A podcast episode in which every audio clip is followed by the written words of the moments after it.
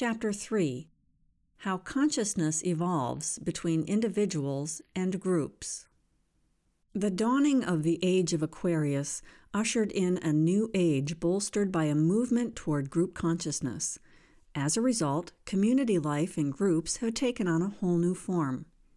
There is a dynamic principle at work here regarding the evolution of consciousness, and understanding it can offer deep meaning for today's world.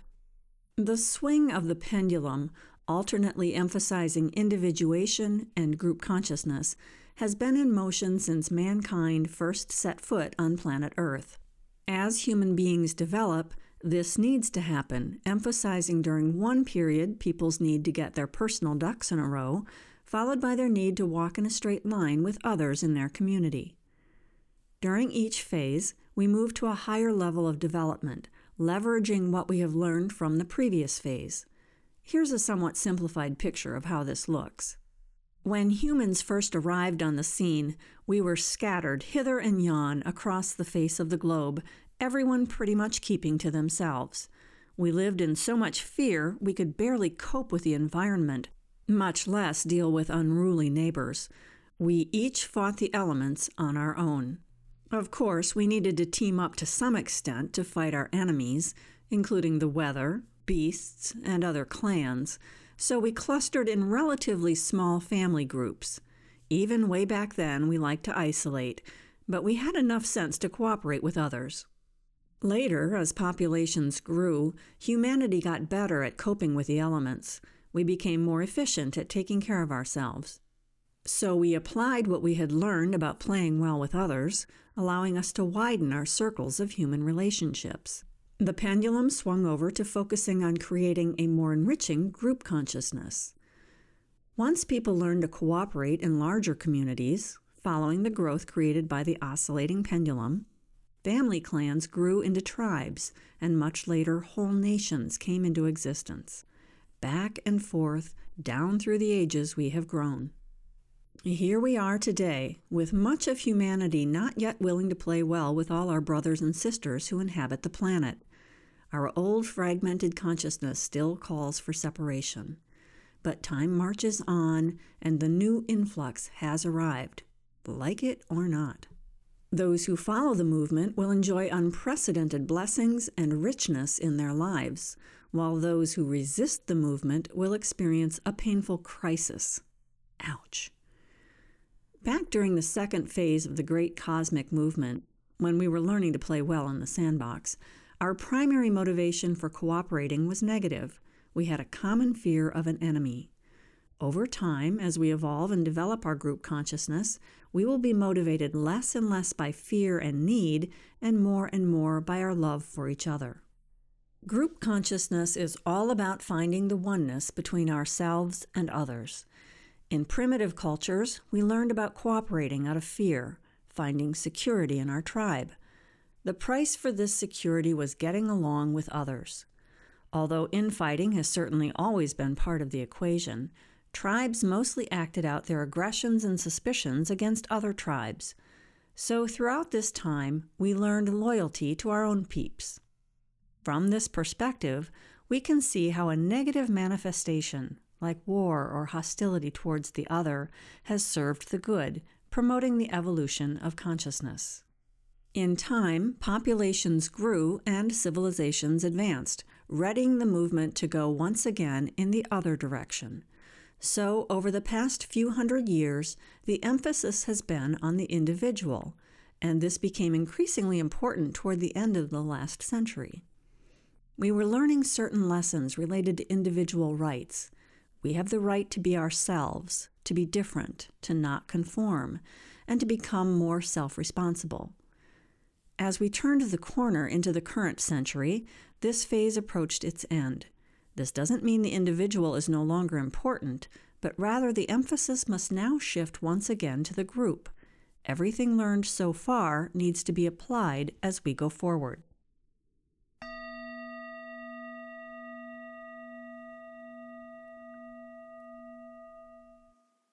Creation follows a spiral movement, which we can detect in this evolutionary cycling.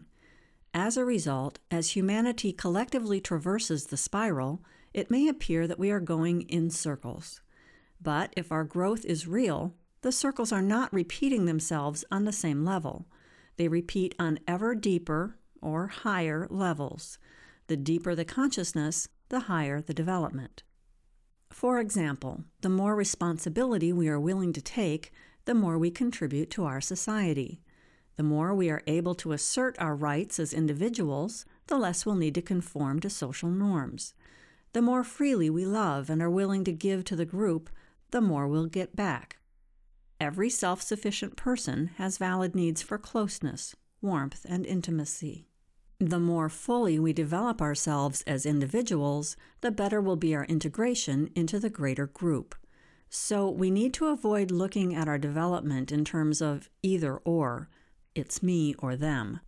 Living well in a group in no way contradicts living well on one's own. Being a strong individual allows us to love our neighbor.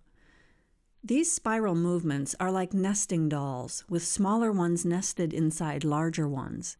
Each of us will incarnate many times within an overall phase, which could last hundreds or thousands of years.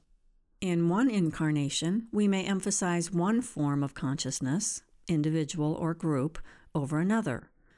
Even within an incarnation, we'll notice fluctuating periods in our lives. Infants are almost entirely in the individual state, with lessons also being learned during this time, and then we go to school and need to learn how to get along in a group. At some point during our lives, living alone may fulfill an important function. At other points, this could reflect stagnation and a refusal to follow life's flow. There are no hard and fast rules. Sometimes development in a group is what's needed most for the person and humanity as a whole. At other times, this could mean laziness. Note, living with one other person, as in an intimate relationship, falls largely under the heading of living in a group.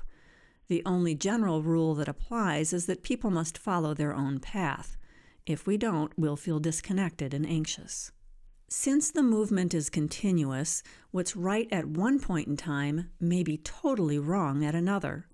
When we reach the switchover point, whether we're talking about a person or the whole planet doesn't matter, strong new energies will come flowing in from another sphere.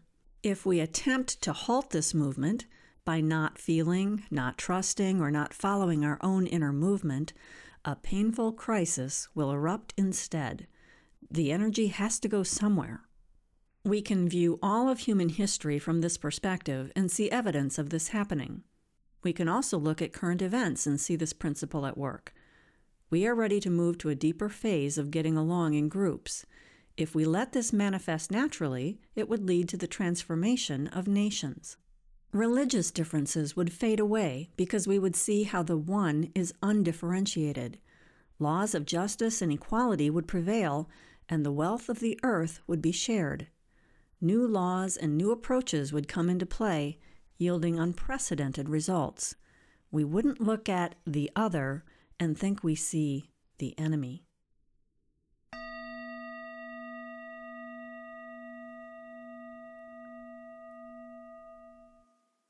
But many have resisted this natural movement, separating those who have followed it from those who have not. New communities have formed that have split off, while other communities increasingly allow the emerging spirit to manifest. The resistors who try to halt forward movement show up in distorted ways, resulting in the emergence of monopolies trying to marshal the masses to follow their dictates. People feel self alienated, living and working in unpleasant conditions where robotic qualities substitute for human qualities.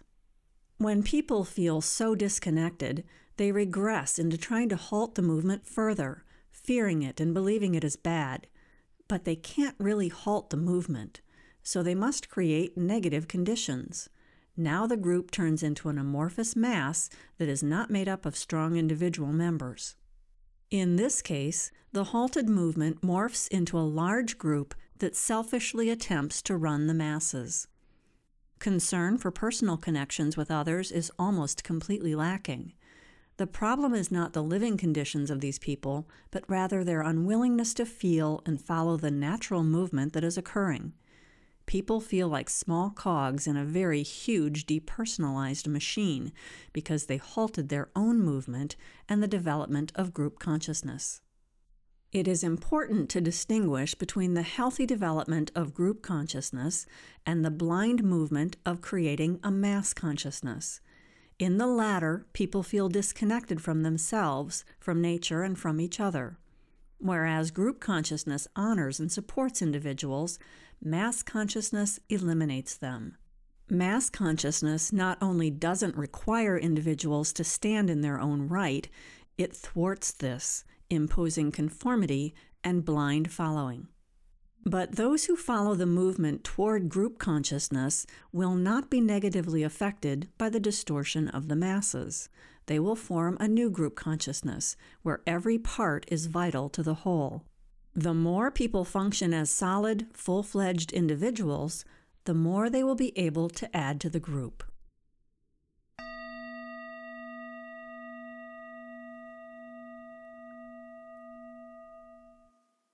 There are three major phases in the development of group consciousness that we must traverse on our road to reaching the oneness. In phase one, we start by needing the group because we are afraid to be alone and aren't capable of being responsible for ourselves. We haven't yet established a channel connecting us to our unlimited creative potential. We're like an infant who still needs its mother. We each have a lower self that resists moving on from this phase when we're ready. Collectively, the planet also has a lower self, so there are whole factions of people who similarly resist moving on. When it comes to growing up, we need to watch for the not so subtle difference between can't and won't. It does not serve our highest good to insist on a parent or group giving us the sustenance our own divine self is ready to provide. Using a group as a crutch is one of the ways we try to halt the natural movement. This is no different, really, than using independence as a cover for lack of intimacy and an inability to be open and undefended. All this stems from our fear of groups. When this is the case, we'll get confused, arguing against conformity when we're really trying to blot out the reality of our need to grow in the area of group consciousness. This brings us to phase two when a person is organically ready to emancipate themselves and step into self responsibility, the pendulum may swing a bit too far in the direction of individuation. At that point, we may rebel against groups and claim they have no value. If we notice this feeling of rebellion towards groups in ourselves, we can likely also sense how we distrust and fear autonomy. It is to that exact same degree that we don't like ourselves or the people we are dependent upon, and that's what we're really rebelling against. Recognizing this will allow us to let go and proceed organically. The rebellion then won't last long, and we'll become ready to put the emphasis where it is now needed on ourselves instead of on those we rebelled against. This doesn't mean we now isolate. We need help and reactions from others to mirror to us where we're stuck and how we affect others. But our focus will be on our own personal development. In phase three, we are fully self realized and can therefore both receive from and give to the group without loss of autonomy or giving up any self responsibility. We don't give up our right to privacy or to be different. We don't deny our need to express ourselves uniquely quite the opposite. In such an evolved group, there won't be any conflict between what each individual needs and what the whole group needs. Unlike mass consciousness, which attempts to snuff out uniqueness, group consciousness furthers it. The self can now handle life, so it doesn't need to use the group as a crutch. The group then won't serve as some kind of authority that people rebel against. Such a highly functioning group, made up of autonomous members, can then function as a free agent. At this point in history, we are ready for strong individuals to assume their rightful place in society, forming a group consciousness that can become its own entity. Of course, the road to such a place is not linear. The phases overlap and there are spirals inside of spirals. At the same time, this movement is not haphazard.